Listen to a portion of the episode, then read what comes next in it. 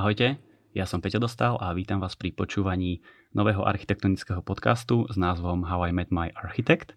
Môj dnešný host je z kategórie skôr staršej, staršej generácie architektov, ale je to architekt veľmi významný na Slovensku. Z architektonickej komunity ho snáď všetci poznáme a je to pán Pavel Paňák. Dobrý deň, pán dobrý, Paňák. Dobrý deň, prejem.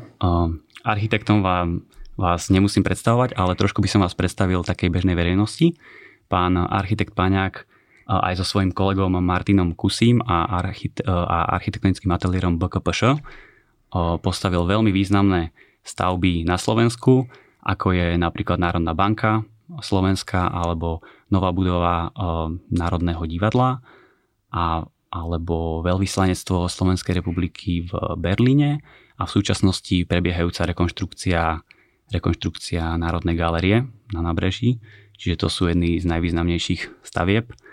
A teraz som vlastne v jednej vete povedal trikrát slovo národný, čiže môžeme začať nejakou takou, takým základným pocitom, že aký je, ako sa cítite, keď prídete do nejakej vašej stavby s týmto prívlastkom národný, že cítite, či cítite nejaký možno iný pocit ako, ako z nejakého rodinného domu, ktorý ste postavili, lebo je to vlastne občianská stavba, ktorá slúži veľkému množstvu ľudí a tak. Myslím, že iný pocit nemáme, ani nemám. To slovo národné bolo, je dôležité e,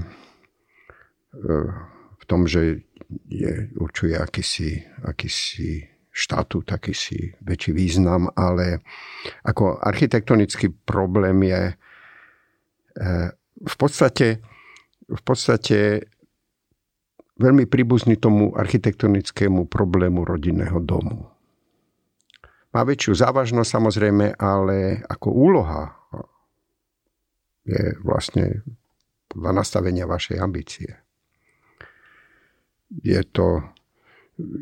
My často dostávame tú otázku, že čo to znamená projektovať takéto národné inštitúcie, čo je to národné, ako sa to dá vyjadriť architektúrou. To by bolo asi na štyri takéto relácie, toto, toto vysvetľovať a určite to nie je nejaké priame formálne vyjadrovanie tohto poslania. Národné, tá, tá okolnosť toho národného, tá je oveľa zložitejšia. Mhm. A tieto stavby vždy trvajú od 10 do 20 rokov, alebo niekedy aj dlhšie, čo je tiež veľká výzva? Nie všetky. Nie všetky. Národné divadlo trvalo od od súťaže po otvorenie 27 rokov. Národná banka od súťaže po otvorenie trvala 6 rokov. Takže a to bola nemenej zložitá stavba, čiže to bolo pekelné tempo, mm, veľmi vyčerpávajúce, ale dajú sa aj veľké stavby postaviť veľmi rýchlo. A nie je tam potom trošku také riziko, že keď vlastne staviate to divadlo 27 rokov, tak že vlastne vy to navrhnete pred 27 rokmi a keď sa to postaví, tak aj tá architektúra ide stále dopredu a vlastne ten konečný výsledok už nie, že by nebol aktuálny, ale že ľudia sa na to pozrú a možno viete asi, čo myslím, že... Áno, túto, áno, túto okolnosť máme veľmi dobre prebádanú, to, čo sa nám stalo s Národným divadlom a je to presne tak, ako hovoríte. Mm, vy niečo nakreslíte, čo vám samému, povedzme po desiatich rokoch prídete k tomu, že veď sa to dalo aj možno inak trocha, alebo dnes už by som to tak nerobil. Ale vy ste v chomúte toho projektu a v skutočnosti meniť môžete už málo. A bola to ťažká skúsenosť s tým Národným divadlom práve kvôli tomuto, ale zároveň cenná v tom, že pri ostatných projektoch tie rozhodnutia sme veľmi prísne filtrovali akýmsi kritériom, že e, vyhnúť sa nejakej modnosti, vyhnúť sa nejakým znakom nejakého trendu, pretože to sa za veľmi krátky čas stane smiešným. To je, to je jeden dôležitý poznatok a, a ten druhý eh, už vo vyspelejšom svete stavby už, ktoré majú okolo 30 aj viac rokov, už, už ako by zažívali svoje retro obdobie, No a nám sa stalo vlastne, že sme dokončili jednu stavbu, Národného, Národné divadlo, ktoré už v čase svojho dokončenia pomalu, pomaly malo nárok mať tento štatút nejakej retroarchitektúry alebo vlny, vlny ako obdivu k tomu obdobiu iniciačnému tej, toho, toho konceptu. Áno. E, to, bol, to sú zo pár takýchto paradoxov. Dejú sa tieto, tieto dlhotrvajúce stavby, to, ako, to nie je naozaj len slovenská výnimka, stávajú sa aj inde a poviem len úplne čerstvý príklad, e, aj, aj v vyspelom Nemecku malo byť centrálne nové berlínske letisko otvorené v roku 2011 a bude otvorené tohto roku bude otvorené tohto roku v oktobri, už vraj definitívny termín. Sedemkrát sa posúval. Čiže e, je to zhodou viacerých okolností, prečo tak dlho trvajú stavby, takéto výnimočné dĺžky. Je, je veľmi ťažké zostať aj motivovaný počas tých 30 rokov, že že ako, ako ste to vy potom cítili? Že... Nie, ja si myslím, že tá motivácia, áno, boli tam, isté, že tam boli také akoby depresie z toho, že sa to divadlo stalo hračkou v rukách politikov. A, mm. a keď sa hodilo, tak na to dali peniaze a, a príslušné vládne garnitúry. A keď sa hodilo e, ako ostentatívne na novostavbu nedať žiadne peniaze, tak to tiež zneužívali. Čiže to boli, to boli tie depresívne chvíľky, ale, ale myslím ako takú tú, tú, tú motiváciu, tú stavbu dorobiť, tu sme nestratili nikdy. To bolo proste nemôžete to nechať rozostávané, proste nemôžete od toho odísť, to sa nepatrí jednoducho. Áno, áno. Lenže či na konci ste vlastne spokojní, alebo ste, Ježiš, už som rád, že už sa to skončilo, chvala Bohu, že už to stojí. No áno, človek je rád, že je to hotové a zároveň, zároveň to blbé je na tom, že vy vidíte zo pár vecí, o ktorých viete, že už dnes by ste ich určite robili inak a už sa to nedalo zmeniť a zachytiť. Proste to, áno, to je cena. To je cena za tú skúsenosť, že si treba dať pozor na, na trendy veci. Áno, áno. A chodia architekti do dôchodku? Áno, mnohí áno, mnohí nie. Tak ako chodia do... Proste tam, kde je príležitosť do dôchodku, že to nie je povinnosť do dôchodku ísť, tak uh, myslím, že to závisí na osobnostnom nastavení toho človeka. A jasne, ako... Myslím, my s Martinom Kusim nie sme tie dôchodkové typy. Vy sa nechystáte. nie. Oskar Niemeyer zomrel v 102 rokoch nad výkresom podľa mňa. Je, takže... ale, ale nie, tomu rozumiem naprosto. Áno. No to je výborné, lepšie ako na lavičke niekde v parku. Celkom, celkom to, je, to je skvelé, že vlastne a, môžete tvoriť. A, a, určite. A, vy ste vlastne, o vás veľa ľudí hovorí, že ste taká chodiaca encyklopédia to... Mm, viete, ja nemám ambíciu, nemám určite ambíciu pamätať si veľa vecí, ale čo robím určite, e, mňa zaujíma, čo sa deje v architektúre a čo sa v architektúre dialo. Mm-hmm. Rovnako ma zaujíma dejepis, dávny aj čerstvý, 20. storočie, ale rovnako ma zaujíma, čo sa práve deje. My v BKP odoberáme najprestížnejšie európske architektonické magazíny. Tak skúste dať aj názov pre takých, ktorí nevedia. Áno, no napríklad Detail, Baumeister, Architectural Review, čiže naozaj veľmi, veľmi špičkové, ako špičkové periodika. Jednoducho preto, aby sme vedeli, čo sa deje. A, a nie, ani nie v prvom rade preto, aby sme sa dívali na obrázky. Aj preto, ale aj kvôli textom, ktoré tam, ktoré tam sú a proste stále, stále byť akoby uprostred toho diania. Nie slovenského, ale európskeho. A to, pretože to by mala byť naša ambícia. Áno, áno. A to sú vlastne také viac menej jediné zdroje vašich informácií? Určite nie. Tým, tým dôležitým môjim osobným zdrojom je chodenie za architektúrou. To mám veľmi rád e, a tak ako chodím za čerstvo dokončenými stavbami, ktoré sa mi zdajú hodné záujmu, mm-hmm. tak chodím veľmi rád aj do architektúry historickej, aj čerstvo historickej, teda zase poviem 20. storočie alebo 19. storočie, ale aj veľmi starej. Rád tam vodím študentov, a pretože si myslím, že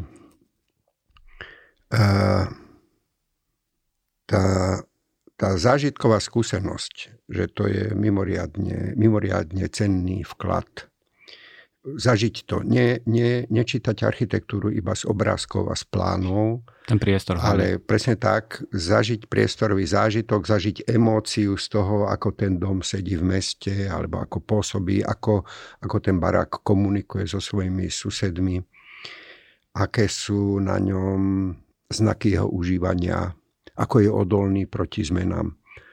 A to sú veci, ktoré samozrejme z obrázkov nevyčítate. A, a to, to, je, to je ďalším takým zdrojom toho. Čiže nie, chodiaca encyklopédia nie, ale tie, ale tie veci ma ako zaujímavé a jasné, že zabúda.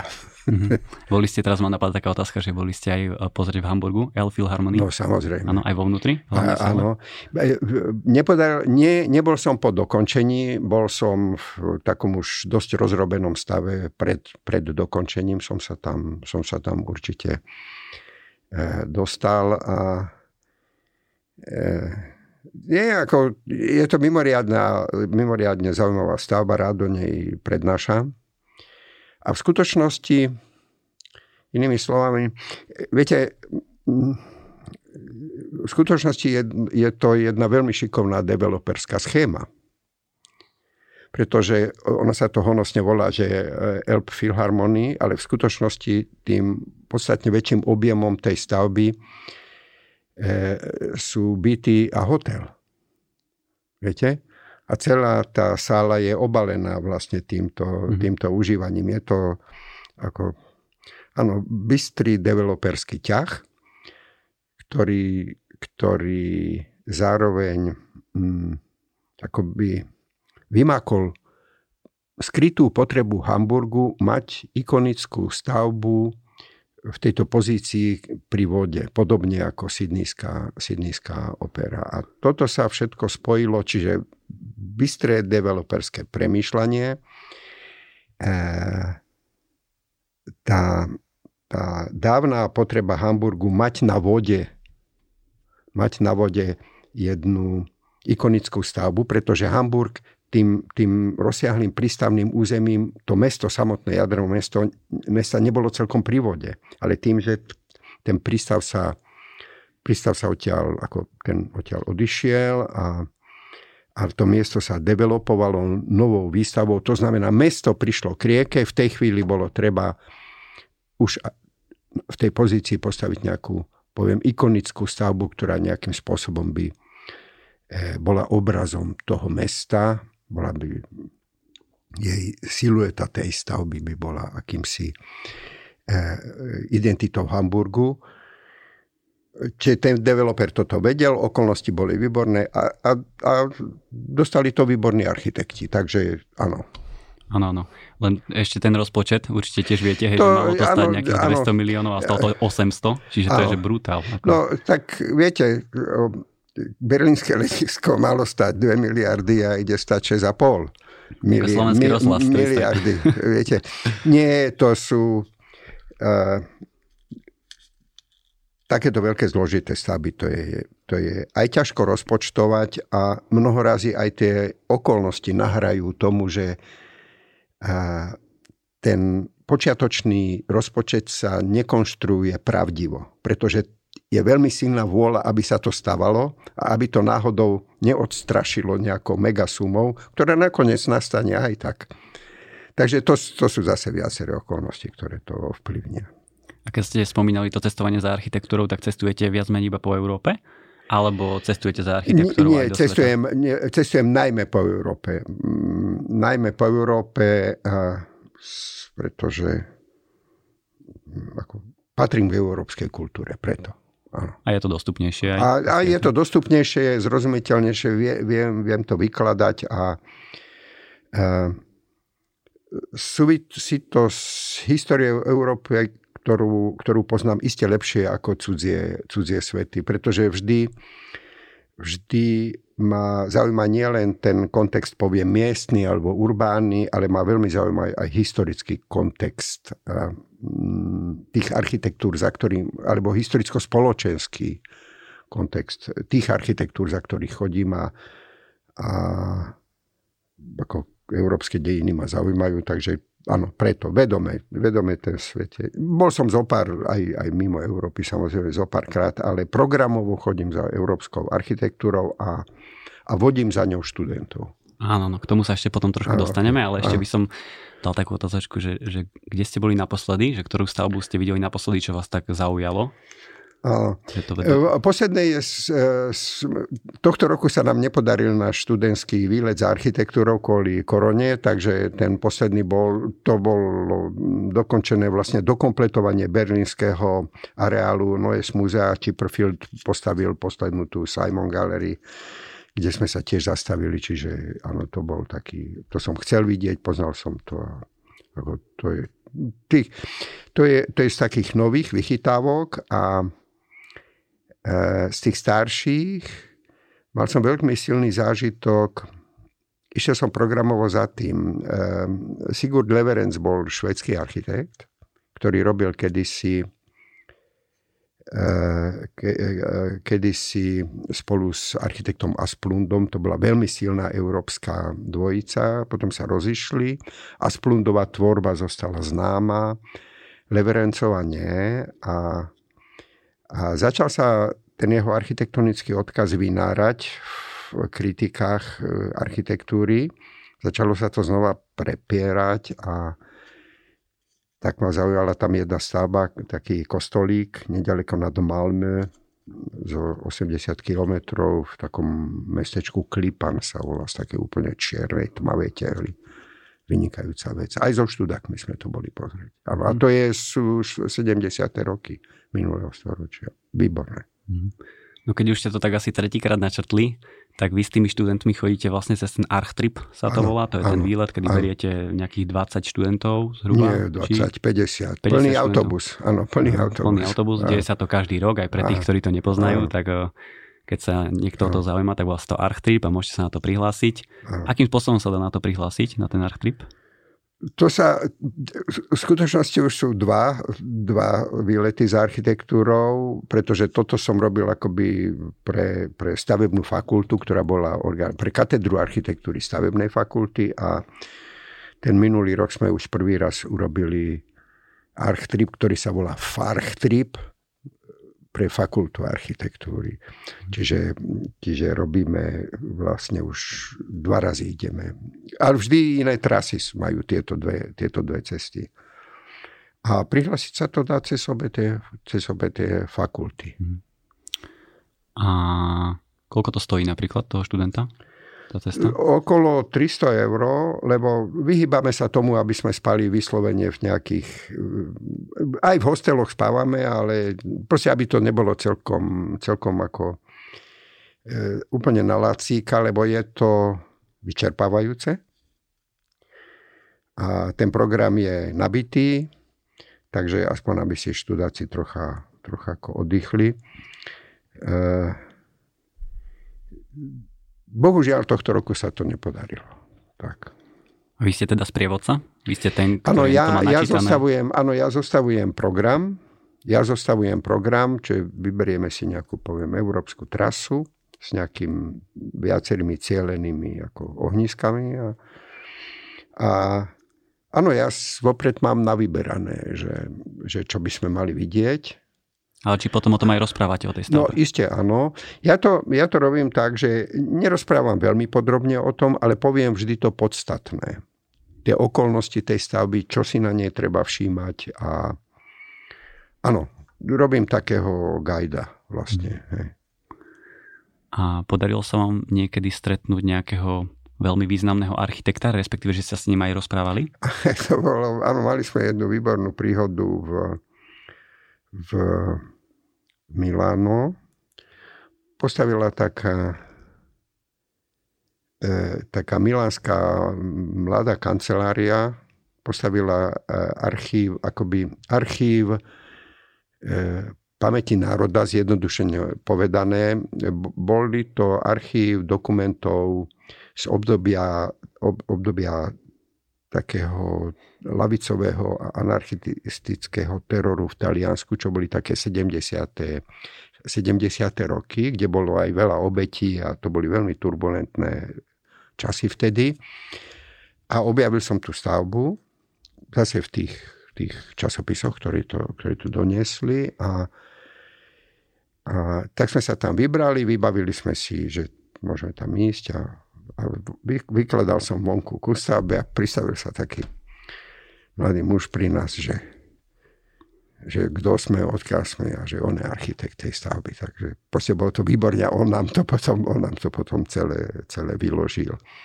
Niekde naozaj máme aj výborné príležitosti, tam, kde mám aj nejaké vzťahy, e, tak e, aj dostaneme komentár priamo tých architektov, ktorí posledne v, kde to bolo, posledne v Belgicku, v Antwerpách. V Antwerpách, v Antwerpách sme boli pozrieť jednu takú práve končiacu novostavbu krajinskej, krajinského úradu, krajského úradu, ako by to, čo je v našej porovnaní. Vlastne bola to nová administratívna budova, e, správna budova kraja, antwerpského kraja a tam priamo sme dostali tých architektov k tomu. Áno, niekedy sa to podaria. Je to samozrejme oveľa lepšie, keď to vykladajú oni. Mm. A trošku, ešte by som sa, ešte raz by som sa to trošku opýtal, že či ste stretli aj niekoho fakt, že svetoznámeho, lebo toto asi nebol úplne svetoznámy, že to bol len ten architekt danej stavby, ano. ale typu, ja neviem, Kolhás, hej, alebo... Nie, na, pri, týchto výlo, nie, nie, pri týchto výletoch nie, pri týchto výletoch nie, ale zo pár ako svetových architektov som, som stretol, aj som sa s nimi rozprával, ale pri iných príležitostiach. Ne, nespomínam si teraz pri týchto, pri týchto našich archtripoch, že či sme takéhoto niekoho, niekoho takto náhodou stretli. Nie, na to si nespomínam. S kým? S kým, s kým, s kým som sa stretol? Áno. áno. No tak keby som hovoril o Uh, Glenn Murcutt, to je austrálsky architekt, nositeľ Pritzkerovej ceny spred vyše desiatých rokov. Mali sme, boli sme v Budapešti na, na, jednom, na jednej konferencii, kde aj on mal prednášku, aj ja som mal prednášku, takže to sú také, to sú také stretnutie, dlho som sa s ním rozprával. Alebo teraz minulý, či nie, predminulý, minulý rok tu bol Christian Kerec, e, švajčiar, E, ktorý tu mal prednášku v rámci dádu a na druhý deň som ho vodil potom po Národnej galerii, po stavbe. Bol naprosto úžasnutý z premostenia. Proste to bolo... A poznal to? Poznal tú stavbu? Nie vôbec. Mhm. Viete, oni títo, títo... My sme stále my sme stále tá krajina, kde ešte sú levy. Viete, hic sunt leones, to, toto latinské porekadlo pre neznáme kraje, že tam sú levy. Tak my sme ešte pre nich mm-hmm. takouto krajinou. Nepoznajú to. Poznajú to iba v, takom, v takých situáciách, kedy sa kedy majú šancu, že tu budú niečo stavať. Tak vtedy sa o Bratislavu ako zaujímajú. Viem, že takto som bol s, Pero, s Perotom, ktorý tu mal, mal čo si stavať, nakoniec toho nebolo nič. Ešte som ich zopár postretával, takýchto naozaj dôležitých, dôležitých. Gottfried Böhm, to je nemecký architekt, nositeľ tiež Pritzkerovej ceny, ale dávno už tiež sme sa stretli. A sú to výborné rozhovory s tými ľuďmi, keď, keď ma ako na to majú čas. Ale o čom sa s nimi rozprávate? Že čisto o tej architektúre alebo aj o niečom osobnom?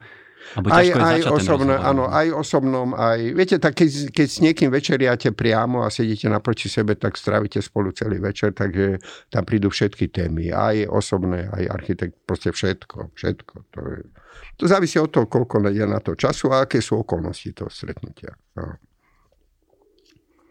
Teraz by som možno dal zo pár takých generačných otázok, áno.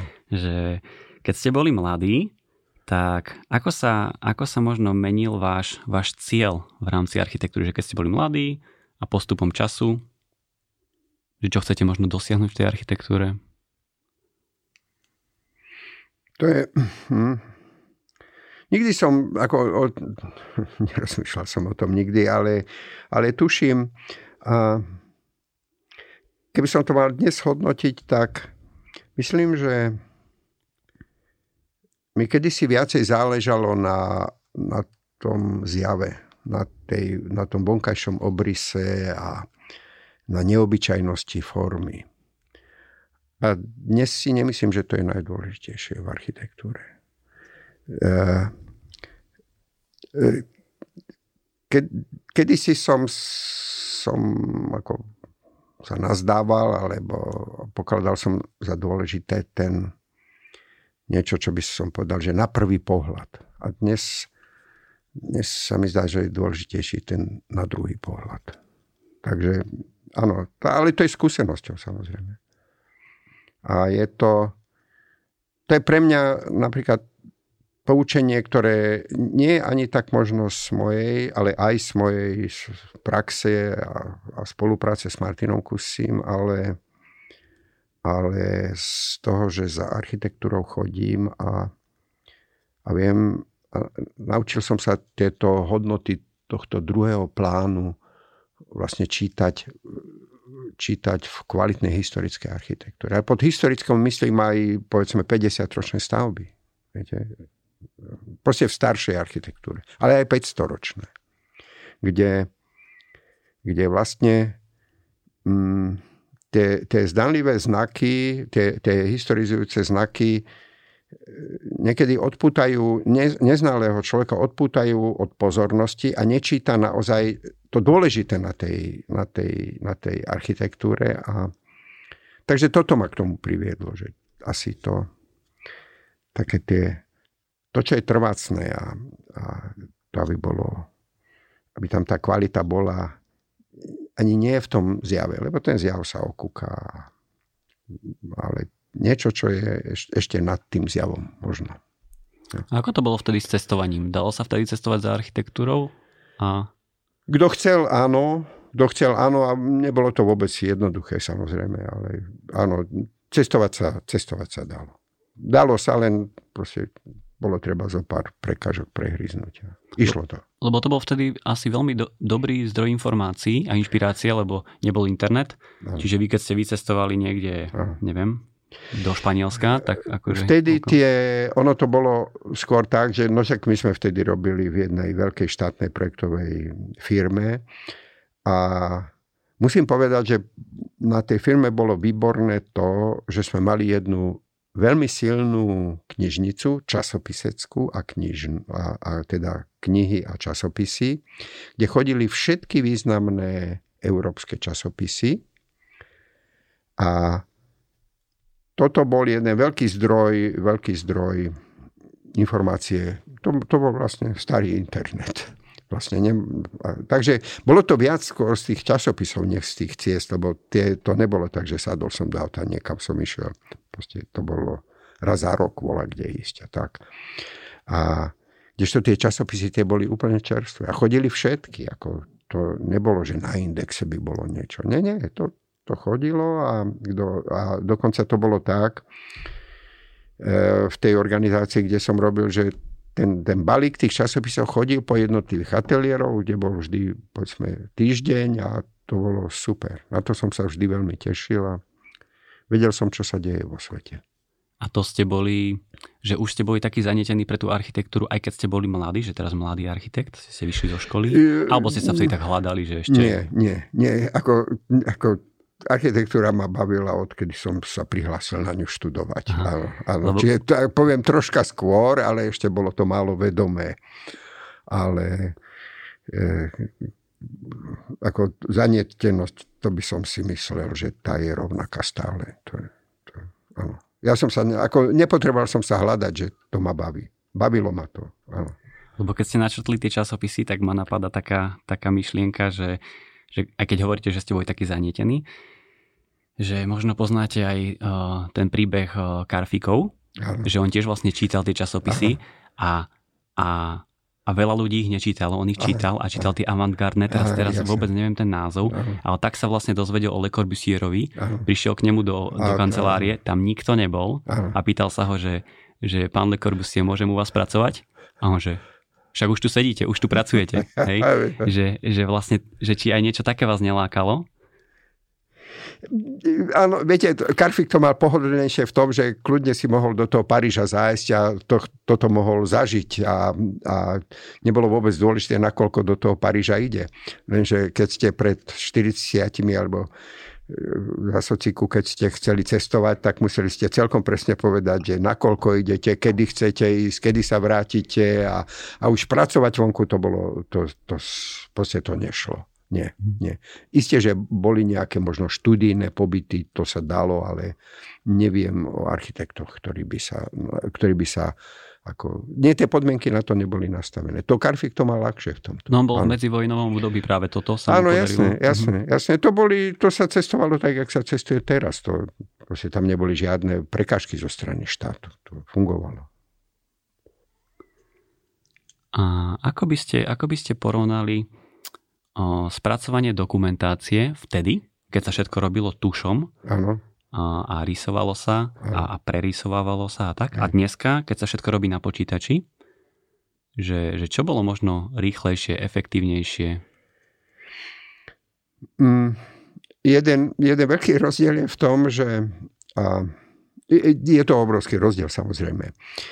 A, tá výhoda toho, tej práce v tuši bola tá, že trvalo to dlhšie, ale keď som robil štúdiu, tak som ju kreslil s presnosťou štúdia alebo s podrobnosťami, ktoré potrebuje jedna štúdia. Kdežto dnes, keď pracujete v počítači, vy vlastne kreslíte jednak jednej. A, a naraz ešte v počiatku musíte vlastne všetko mať dobre vymyslené, hoci ten výstup z toho bude dvojstovkový výkres. Ale musíte to mať veľmi presne vymyslené, ten počítač vás k tomu núti. E, a Takže ten proces je, má akoby, kým v tej klasickej forme spracovania dokumentácie sa vždy ten projekt stával podrobnejším a podrobnejším, pretože to bolo prirodzené tej forme toho kreslenia.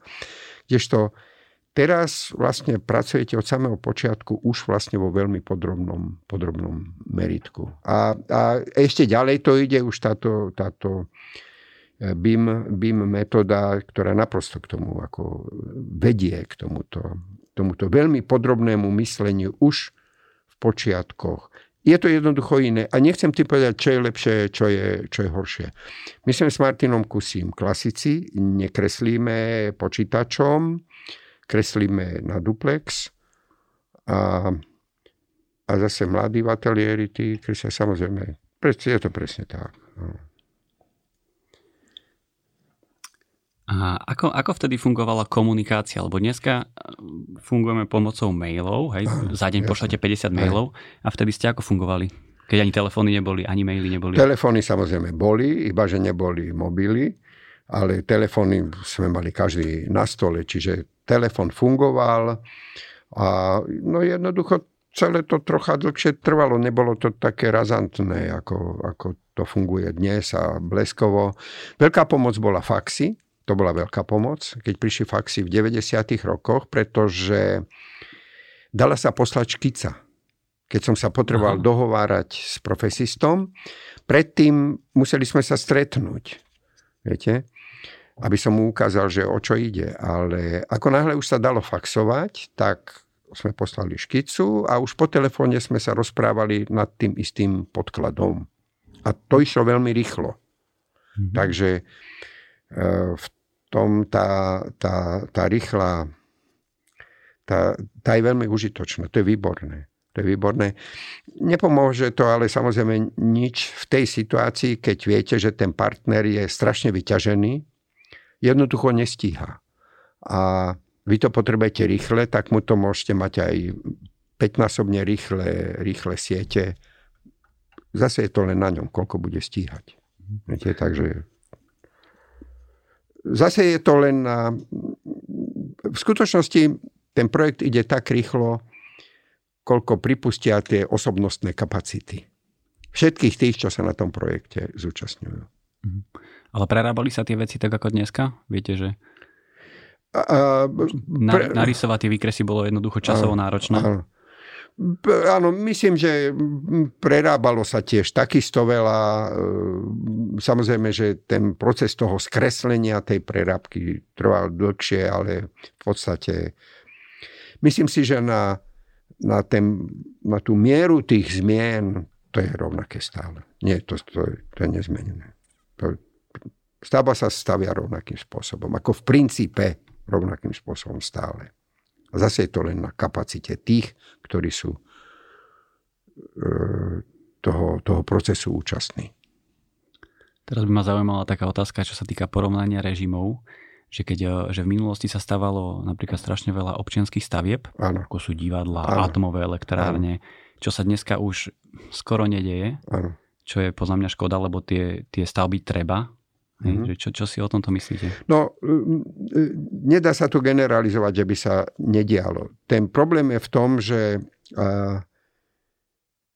je rozdiel, čo sa stavia, alebo sortiment stavieb v bohatých krajinách voči krajinám, ktoré sú nie až také bohaté. A to sme my. To znamená, že tá tá iniciatíva v tom pribúdaní stavebnej substancie, v tom, v tom silnom stavaní je samozrejme na súkromnom sektore, ktorý nemá najmenší dôvod stavať, stavať e, stavby verejné, proste stavať stavby, ktoré mu nedonesú žiaden biznis. A kdežto krajiny, ktoré sú bohaté, na západ od nás, tie samozrejme tú potrebu týchto verejných stavieb, nezarábajúcich, vedia veľmi dobre, na čo to je a tie ich naozaj stavajú. Ono to príde, keď raz Slovensko zbohatne a skultivuje sa, a, ale najmä bude bohatšie, tak áno, áno, bude toho iste viacej. Zatiaľ je to, zatiaľ je to mizéria. Uh, už len keď si porovnám koľko sa postavilo nových vysokých škôl od 90. roku v Čechách a na Slovensku, viete, tak už tam vidíte ten rozdiel. Jednoducho, áno, tá, tá východo-západná, to, to rozhranie, to funguje aj v, aj v tomto. Bohužiaľ je to tak. A je to jasné. Stavia len ten, kto to, čo nosí biznis, to, čo robí profit. Áno. Je to škoda, lebo my architekti by sme veľmi radi, podľa mňa, stavali tieto stavby, lebo tam sa hovorí o tom priestore, snažíte sa tak priestorovejšie rozmýšľať, ako keď mhm. navrhujete možno bytovku, kde tá, tá, tá bytová jednotka je viac menej jasná a snažíte sa to len nejako vyskladať? Áno, je, áno je, je, to, je to tak. Aj tie, tam je dôležité možno, možno to, že um, ten, tá ambícia toho súkromného stavebníka, tá ambícia na štandard tej architektúry je iná než ambícia štátu, ktorý stavia stavby, ktoré majú ho vlastne reprezentovať, myslím tým verejné stavby, alebo majú slúžiť kultúre, alebo proste nejakému verejnému blahu. A tam, tamto kritérium toho profitu nie je a v tom je to jednoduchšie. A, a, mm, kde kde tá, tá ambícia architektová k tomu vysokému štandardu a toho verejného stavebníka je, alebo mala by byť rovnaká. Čiže tie pozície sú, ako ten cieľ je akoby rovnaký, kdežto v tom súkromnom sektore to tak nie je. Cieľ developera je stavať fajn, ale najmä, aby to dobre zarábalo. A to je, a to je ten rozdiel. Kdežto vy chcete stavať fajn. Vám to ako architektovi, to, že či to bude dobre za... Ako, isté, že vám na tom záleží, ale e, to nie je tým vašou ideológiou. To je problém, áno. Ale je to v tej chudobe. Mm-hmm. Vy ako, a vy ako človek ste vlastne strávili skoro celý život v Bratislave? Pochádzate asi z Komárna? Áno, ale... pochádzam z Komárna. Nie, ja maturoval som. Nie, ja som až od vysokej školy. Ja som do Bratislavy prišiel, keď som začal študovať v 66. a odvtedy, áno, som v Bratislave. S jednou výnimkou 5-ročnou, kedy som v začiatku 90. rokov, som 5 rokov robil v Nemecku v jednom architektonickom ateliéri. Mhm. Takže viete vlastne aj dobre po nemecky? Po maďarsky, keďže ste z Komárna? Po maďarsky viem, ako po maďarsky viem kuchynsky a anglicky a nemecky viem tak, ako viem. Áno, viem. A čítate aj literatúru v týchto jazykoch? Celkom iste. A áno, samozrejme. A, a veľmi rád a vedome, pretože ma baví čítať beletriu, beletriu cudzom jazyku. Ako v Nemčine, v Nemčine a v angličtine osobitne. Áno. Vedome si to striedam. Slovenčina, Nemčina, angličtina. A baví vás to viacej ako po slovensky? Mm, baví, ako, to by som nepovedal, či ma to baví viacej. Na tom ma zaujíma to, že, že v tom inom jazyku je tá konštrukcia toho textu iná, ako je v slovenčine, alebo má odlišnosti. A mňa, mňa toto zaujíma, nachádzať tieto odlišnosti a, a, a poviem, istým spôsobom ma to inšpiruje. Tieto, tieto odlišnosti v jazykoch a odlišnosti v tom, um, ako tento jazyk ako, ako rôzne sa konštruuje v rôznych jazykoch rovnako znejúca veta, ako to ma zaujíma. A to, to, áno, to, to ma zaujíma. To, to ma zaujíma. A keď teda hovoríte, že ste veľa času strávili v Bratislave, tak zaujímalo by ma, že, že čo máte v Bratislave rád, ktoré priestory rád navštevujete a prečo? Uh, ja nemám nejakú favoritnú situáciu v Bratislave. A že kam by som chodil rád. A to nie, ani, nie, ani to tak nefunguje. Ono to funguje tak, že e, myslím, že to, to zažitie mesta asi funguje tak, že tam musí fungovať tá, tá chémia vášho momentálneho rozpoloženia voči miestu, kde sa práve nachádzate. A keď toto funguje, tak vy môžete mať e, vynikajúci zážitok z mesta na úplne banálnom mieste, ktoré je ako architektonicky nepodstatné, históriu to nemá žiadnu a je to dokonca zanedbané. A, ale, ale keď ste na to, keď, ste, keď idete tam s istou náladou a, a s nejakým vašim rozpoložením, tak to je tá chémia, ktorá tam môže začať fungovať a, a niekedy môžete aj v tých najmalebnejších e, staromestských zákutiach vy ste odtiaľ ako rozmrzeli. A, pretože, áno, čiže určite ten zážitok mesta celkom iste nepochádza len z toho vizuálneho zážitku. To je isté to zložitejšie. Áno, áno. Však my architekti aj tvoríme tie priestory z hľadiska pocitu, čiže ako hovoríte, že keď to tak do seba zapadá, tak to na vás pocitovo pôsobí. A... Áno, e, viete, alebo, alebo také, mm, to sú také, také znaky, že, že ja mám rád situácie, že to není špigl nigl nové. Že, je to, že to už má za sebou nejakú patinu. To mám rád. A proste, že, že vidím, že ten dom je v akomsi užívaní, že má čosi odžité, alebo vidím na ňom, že je ako starne. A, lebo to pokladám za podstatnú súčasť zážitku z toho, z toho domu. Tým chcem povedať, že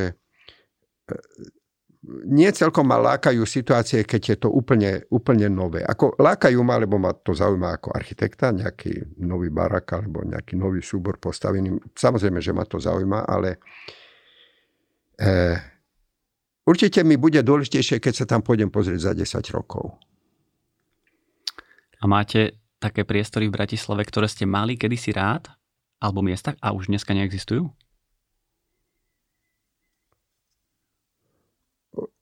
Áno, mám a, a desím, sa, desím sa toho, to, čo, čo rád mať nebudem vopred, poviem, a to je situácia Trnavského mýta a pripravovaná likvidácia Istropolisu.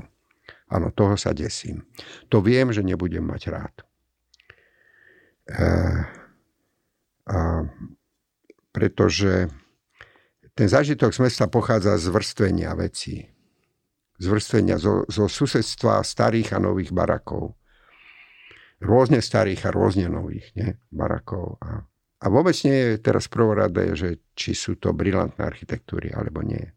Ale to vrstvenie je, je pre identitu toho mesta podstatne dôležitejšie než nejaké baječné supernové figúry architektonické, e, ktoré majú ambíciu na seba strhávať pozornosť.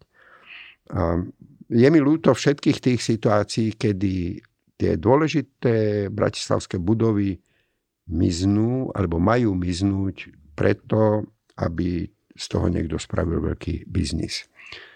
A osobitne ma znechucuje spôsob, akým tento zámer, akým je masírovaná bratislavská verejnosť, že aká baječná vec sa tam ide urobiť. Viete? A ako keby nás pokladali všetkých za hlupákov. Viete, argumentovať. Poviem len jednu perličku, keď, keď starosta, starosta tej príslušnej mestskej časti povie, že tam bude senzačná konferenčná sa, teda bude tam výborná sála na výborné koncerty a na výborné konferencie.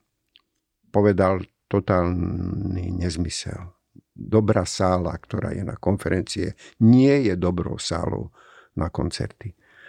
E, ale je to, to laik nerozpozná, laik to zhltne a, a to, proste toto ma uráža, že sa mi podsúvajú takéto, takéto lacné, lacné nezmysly. Tak to je taká tá povrchnosť tej doby, že vidíte pekné obrázky a presne vás to tak... Áno, viete, alebo sa povie, že to robí popredný holandský ateliér. Nož, nož, e, je to dobrý ateliér, veľmi výkonný, ale že by to bol špičkový holandský ateliér, to teda nie je. Áno, no, akože nechcem sa do témy Istropolis veľmi zahlbovať, lebo Aj, však to vieme, že to je veľmi zložité a na to by sme si museli znovu sadnúť a sa tu o tom rozprávať. Ale len iba jednu vec by som možno povedal, že či si za to trošku nemôžeme sami, lebo tento scenár akože postihol už veľa stavieb v zmysle, že my sa o tie stavby vlastne nestaráme, necháme ich potom schátrať ano. a potom je veľmi silný argument to, že to staticky, technologicky nevyhovuje a to je, viete, hej, že toto postihlo strašne veľa stavieb. Áno, keď e, je to, ono je to tak, že keď chcete e, kvôli svojmu biznis plánu nejakej stavby sa zbaviť, tak si navymýšľate argumentov, proste, ktoré sú, niektoré sú pravdivé, niektoré sú polopravdivé a niektoré sú vedomé blúdy. A Čiže to, to je proste jasné, to je, to je spôsob, akým sa tá budova vystaví, sa je nejaká pečať. Ale celý vyspelý svet, celý vyspelý svet dnes už nabieha na to, že sa nezbavuje zdravej stavebnej substancie, ale prerába, revitalizuje. Viete? To, že toto chudobné mesto nevie taký dom uh, prevádzkovať, ako je Istropolis, to je z chudoby toho mesta. Viete? A my ideme zvaliť jednu 40-ročnú zdravú stavbu, kvalitnú, s takýmito nezmyselnými argumentami. Pritom celý svet robí presný opak. Ak rozprávame o, o udržateľnosti ako, ako v skutočnosti najvážnejšej téme našej budúcnosti, tak búranie Istropolisu je super hrubý faul proti tomu, čo robí a kam smeruje vyspelý svet. To je, to je prúser. No áno. Ja napríklad mám ráda od Adam, Adama Gebriana, ktorý v ano. svojich recenziách tiež často má nejaký dielo takéto stavbe, ano. ktorá sa teraz ide zbúrať ano. a často hovorí taký argument, že, že čokoľvek tam nové postavíme, tak to nikdy nebude kvalitnejšie ako to predtým z hľadiska materiálového, lebo lebo... Súhlasím. Áno, áno, je to, je, áno, je to tak. Je to tak. No tak, ale nechcem už o Istropoli, Ostropolise, ale je to, je to škandál. Tak poďme sa trošku posunúť teraz.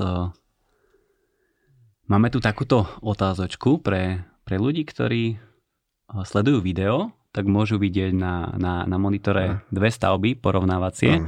Naľavo je Radisson Blue Hotel v Kodani Aha. a napravo je všetkým dobre známy hotel Kiev v Bratislave. Tí, čo nepoznajú hotel Radisson Blue v Kodani, tak nech si ho kľudne vygooglia. A, a teraz by som sa vás opýtal, že, že aký vy máte na toto názor, možno v takej rovine, že keď sa človek na to povie, na prv, keď sa človek na to prvýkrát pozrie, tak vidí, že to je veľmi silno inšpirované, ano. až možno až skopírované ano. a že teraz, že kde je tá, tá hranica tej ano. inšpirácie ano. a už skopírovania. A začnem dejepisom. Nech sa páči. A koľké renesančné paláce sa na seba nesmierne podobajú. Nesmierne. Pretože to bol jeden rád, proste to bol, to bol jeden štýl a jednoducho e, tá, tá vzájomná podobnosť, väčšia alebo menšia, v dejinách architektúry bola naprosto prirodzeným javom. A teraz to kritérium, že sa, či sa niečo na niečo podobá, sa stalo, proste pochádza z, z, z druhej polovice 20. storočia, kedy mm, sa zdanlivo tá, tá kvalita v architektúre akoby ťažiskovo nachádzala v jedinečnosti toho zjavu alebo v jedinečnosti naprosto neopakovateľnej figure toho nového. Ale to predsa nie je na architektúre to prvoradé a podstatné. A teraz k samotnému tomu Kievu. V skutočnosti e, na nej je, to podstatné na tej stavbe je kompozícia. Že to je kompozícia jednej nízkej časti, jednej placky, na ktorej sedí jedna doska. A keď sa podsúva tento Jakobsenov SAS Hotel kodanský, tak treba vedieť, že s touto schémou neprišiel Jakobsen. To nie je originál. S tou schémou prišiel Gordon Banschaft sa volal, v Skidmore Owings Merrill, to bola veľmi silná americká kancelária. Ktorý, po. Áno, ktorý postavil v New Yorku tzv. Lever House sa to volá, Lever House. Eh, ktorý prišiel s týmto princípom doska a doska, teda ležatá doska, horizontálna a na tom postavená vertikálna doska. A v troška inej variante je to aj Niemeyerová kompozícia toho baraku, toho parlamentu, čiže nízka placka, na nej je tá dvojička tých, tých dosák. A toto bola taká silná štýlová téma, alebo to bola taká silná téma, že zakladala akýsi, poviem, kompozičnú éru alebo kompozičný rád, ktorý a, a mnohokrát opakovaný po Európe, ten Jakobsen nie je určite jediný. Tá, a, takže ako u mňa to vôbec nie je nejakým, nejakým spôsobom, že by to bolo mínus tej stavby. Vôbec nie. Je to perfektná kompozícia a, a že, že mala svojich predchodcov. Mm to predsa neznamená, že to je nehodnotná stavba. To, nie je to vôbec, akože ne, nemyslím mm. tým, že to je nehodnotné, však tá, kvali, tá architektúra, tá kvalita je akože zjavná, Áno. ale keď začneme od tej kompozície, že dáme nejakú pozložnú a nejakú, tak to je ten, možno ten, ten prvok, prv, prvotný, ale keď sa na to pozrieme a teraz vidíme, že, že výška je rovnaká, to pásové okno sa tam nachádza, teraz ten krčok, hej, že to už sú také prvky, ktoré vy viete možno urobiť trochu inak, a už to zrazu sa úplne nepodobá tak strašne na to, na to prvé. A keby ste si pozreli zase ten e, Banshaftom Leverhouse, e, Banshaftov Leverhouse v New Yorku, tak by ste videli, že, že zase Jakobsen sa díval na ňo a viete za to, že to je presklená fasáda, že je tam horizontálny pás. Veď to boli regulérne nástroje komponovania, tektoniky novodobej 60 rokov. Čiže to je, ako ja s tým vôbec nemám žiaden problém. Vôbec, vôbec. Nie. Nie, je to, je to výborný reprezentant architektúry tej doby, aj v európskom kontexte, tento Matušikov Kiev. V každom prípade. No. A máte vy nejaký architektonický výrok už ako, ako taký Bart, hej, že už za celú tú... Ako môj vlastný? Áno, áno. Nie, či ste nedospeli ste k ničomu? Nie, viete, ja mám menej je viac. Nie, nie, nikdy som o tom, nikdy som... A tak. Nie, nikdy som... Myslel som si jeden čas, že som vymyslel také, vymyslel taký výrok, že, že čo je dobré, to je pekné, ale v skutočnosti som to, ja som to našiel potom.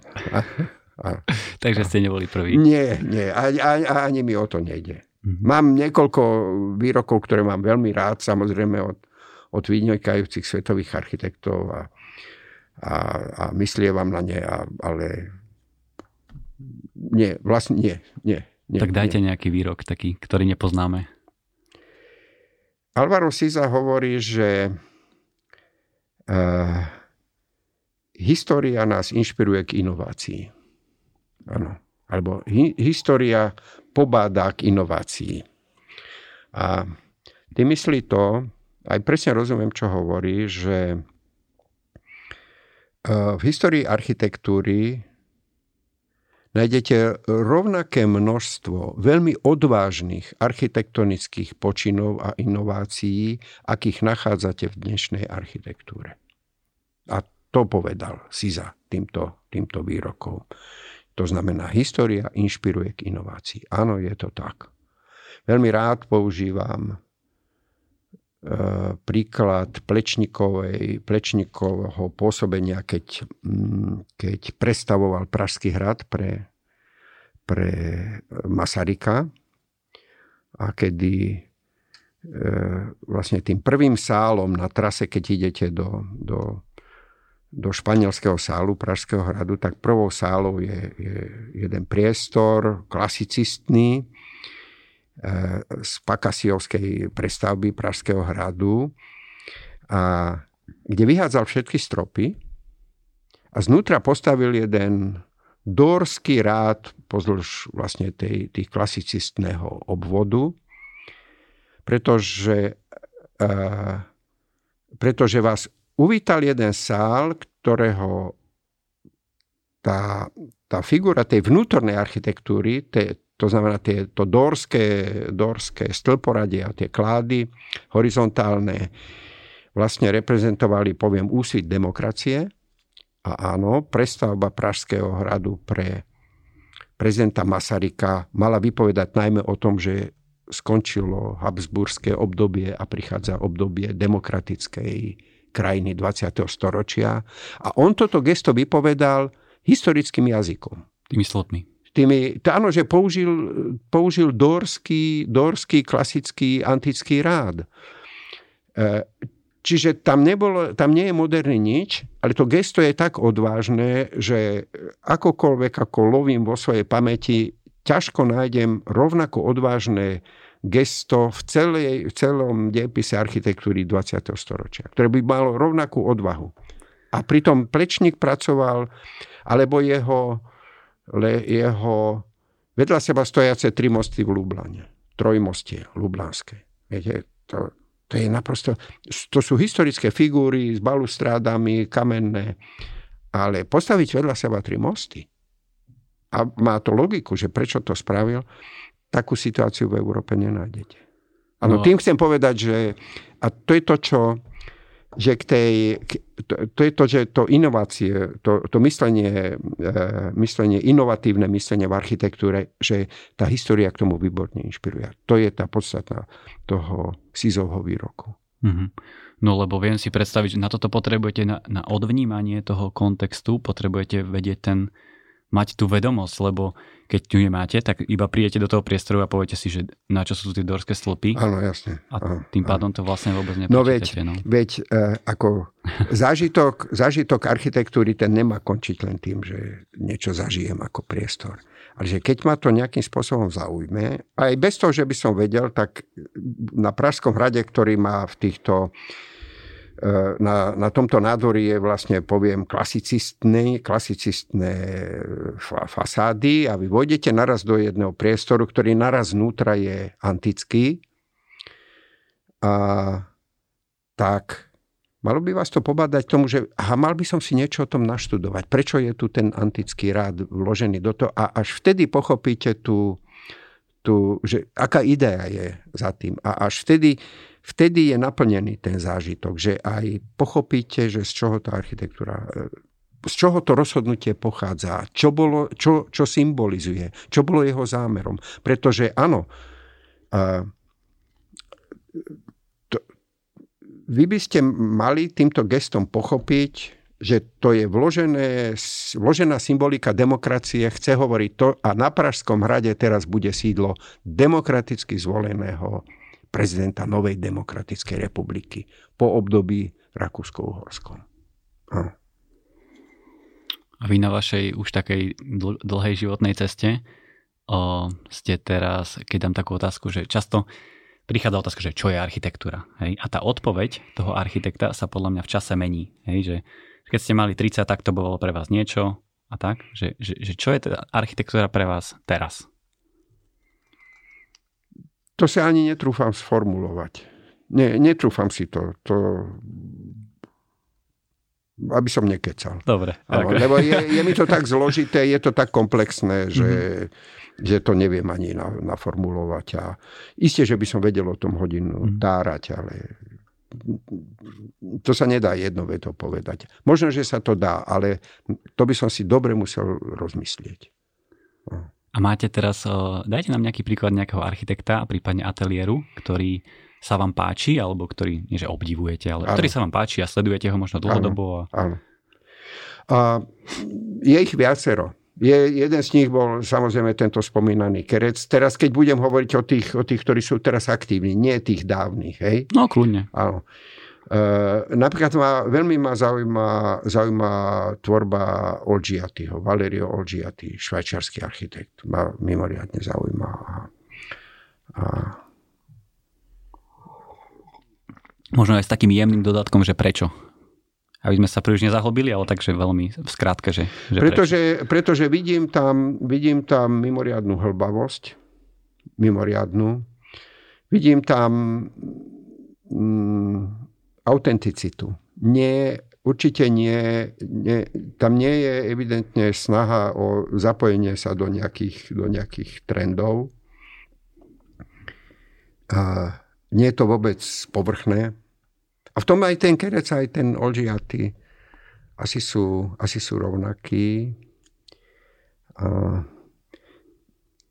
Chipperfield ma zaujíma veľmi tiež, zase z dôvodu skôr takého tej práce s novou interpretáciou nejakých historických rádov alebo historického odkazu.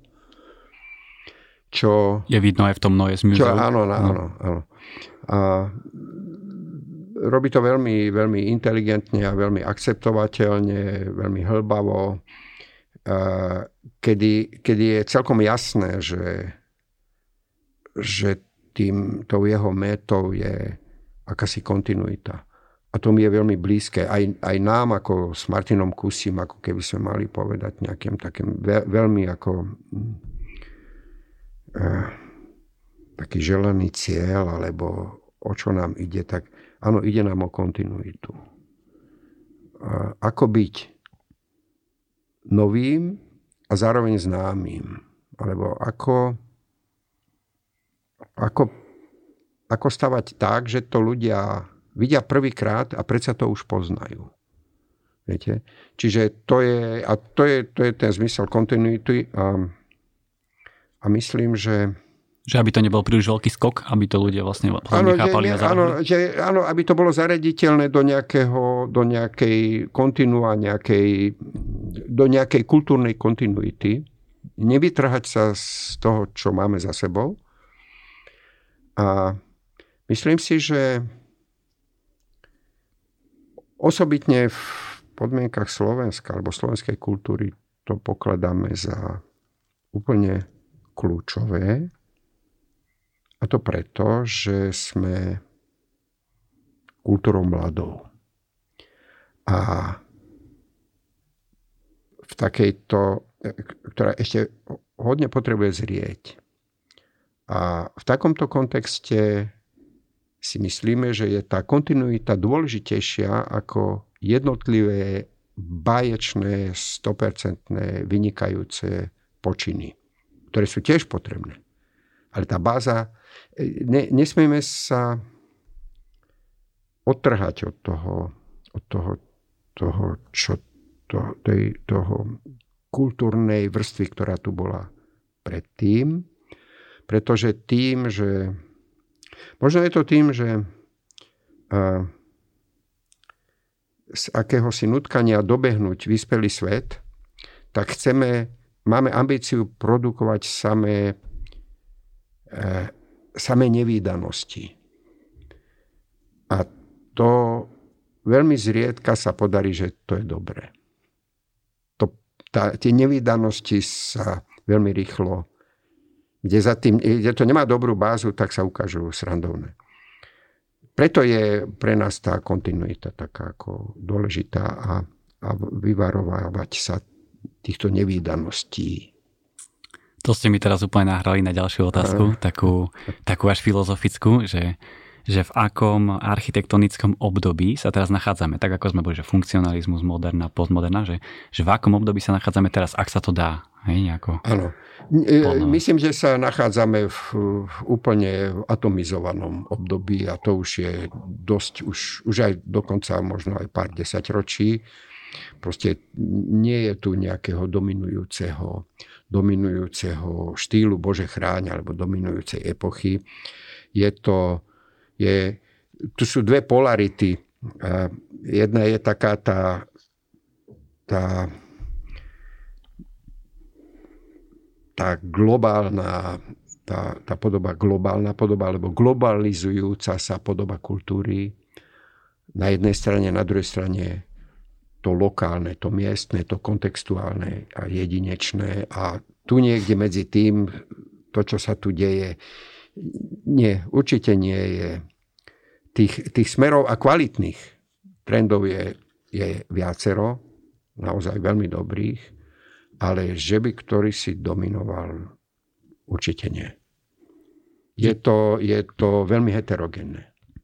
Čiže nedochádza k takej nejakej univerzalite nie, architektúry, lebo nie, vy keď si dneska pozriete v rámci inšpirácie príklady z Brazílie, ale. pekný dom a teraz tú fasádu si sa inšpirujeme tak, že to, to môžete, jasné, však vždy je to tak, že sa inšpirujeme niečím, čo sme videli, alebo niečím, o čom premýšľame nad tým novovidením. Jasné, z toho pochádza inšpirácia. A zároveň je tam ale ešte aj nejaká vôľa alebo hľadanie, interpretovanie niečoho, kontextuálneho, domáceho, niečoho, čo súvisí s domácou kultúrou alebo s niečím miestným a, a, alebo už len s tým kontextom toho miesta, kde to kreslíte. Čiže vždy je tá väzba toho, vždy je medzi tými dvoma polaritami sa to celé deje a to, to hľadanie sa a že by som povedal, že a, a teraz je to presne uproste niekde medzi tými dvoma, že je to niekde tu, to neviem, to nie je. To je, to je, áno, je to heterogénne. No na konci každého podcastu mám také pravidelné rubriky, čo sa teraz pýtam každého hostia. Tak to sú také možno rýchlejšie otázky, okay, ale okay. tak skúsme, že aký je váš najobľúbenejší neúspech? Nemusí to byť v architektúre, môže to byť kľudne životný, ale že vás to asi niekam posunulo. Už slovo, že obľúbený neúspech je, je ako výborná kombinácia. To je ako, lebo to je protizmyselné, ako, nie, že obľúbený neúspech. Ale, ale v skutočnosti tieto neúspechy sú, oni sú vlastne rovnako dôležité ako, ako úspechy, pretože vás to nejakým spôsobom vás aj neúspech urobí bohatým. Treba to len ustať, to je jasné. To není vždy ľahké, ale, ale ako prúsery a straty a to, proste na to sme si zvykli a, a, a, a mnohom, sú, mnohom sú poučné a mnohé bolia ešte aj po rokoch, ale zároveň donesli nejaké poučenia. A to je napríklad tie, to, čo som hovoril o tom Národnom divadle, že tie, tie mm, to vedomie, že už som bezmoc, že už nemôžem nič napraviť, čo som kreslil pred 15 rokmi, už sa to musí tak postaviť, ako to stále boli, ale zase to naučilo, že ak si treba dať pozor pri, tom, pri tej prvej chvíli, keď to, keď to dávate na papier. Byt versus dom. Uh, nemám preferenciu. Nemám. Nemám. Uh, v Bratislave bývam v Činžaku, v bytovke a, a zároveň v Šachticiach bývam v dome. Takže máte aj jedno, aj druhé. Áno. Čiže ne, nemám v tom... Ne, ne, má, jedno je báječné, aj druhé. Aké je vaše najobľúbenejšie jedlo? Špagety. S čím? Tak na rôzny spôsob karbonári. Tak po, P nie, ale pesto. Áno. Áno? Áno. Aká je vaša najhoršia vlastnosť?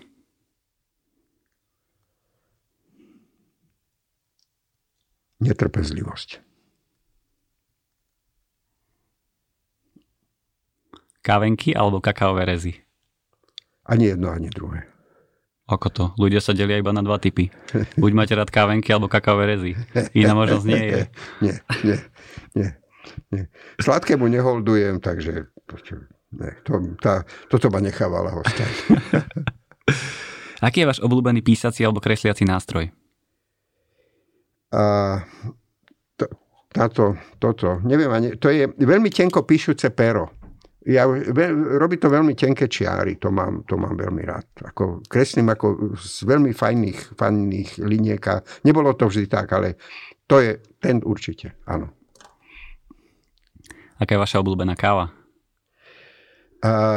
Pre, malé preso bez cukru. No. A nejaká talianská? Alebo... Tá, to, to, to, to, je zase, jedno. to je jedno. Je, áno, dobrá, dobrá, dobrá, dobré talianské preso, áno. A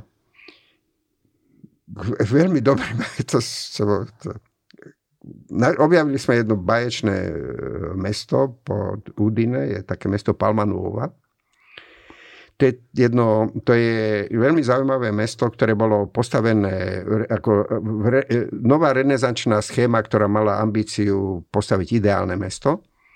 Celé je na takom osemuholnom podorise. Sme sa tam vybrali a, a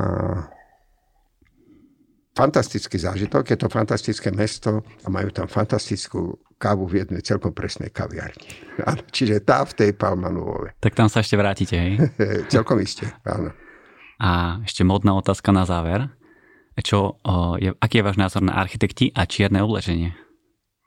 Sám tak chodím, ako napríklad dnes mám prvý raz na sebe sivé tričko, inak mávam čierne. A, áno, beriem. Než som myslel, že dojdete v čierno. Áno, ja chodím v čierno, možno, možno preto, že už nemám čisté ani jedno, tak som si dal sivé, ale ja chodím v čiernom stále. Ale prečo? Ako... Máte na to nejaký... Nie, je, to, je mi to úplne najpohodlnejšie. A, a celý mám tak nastavený môj skromný šatník Takže preto, áno. A jedno sivé tričko. No mám ich asi zo štyri, tak teraz budem nosiť štyri krát sivé, ale áno.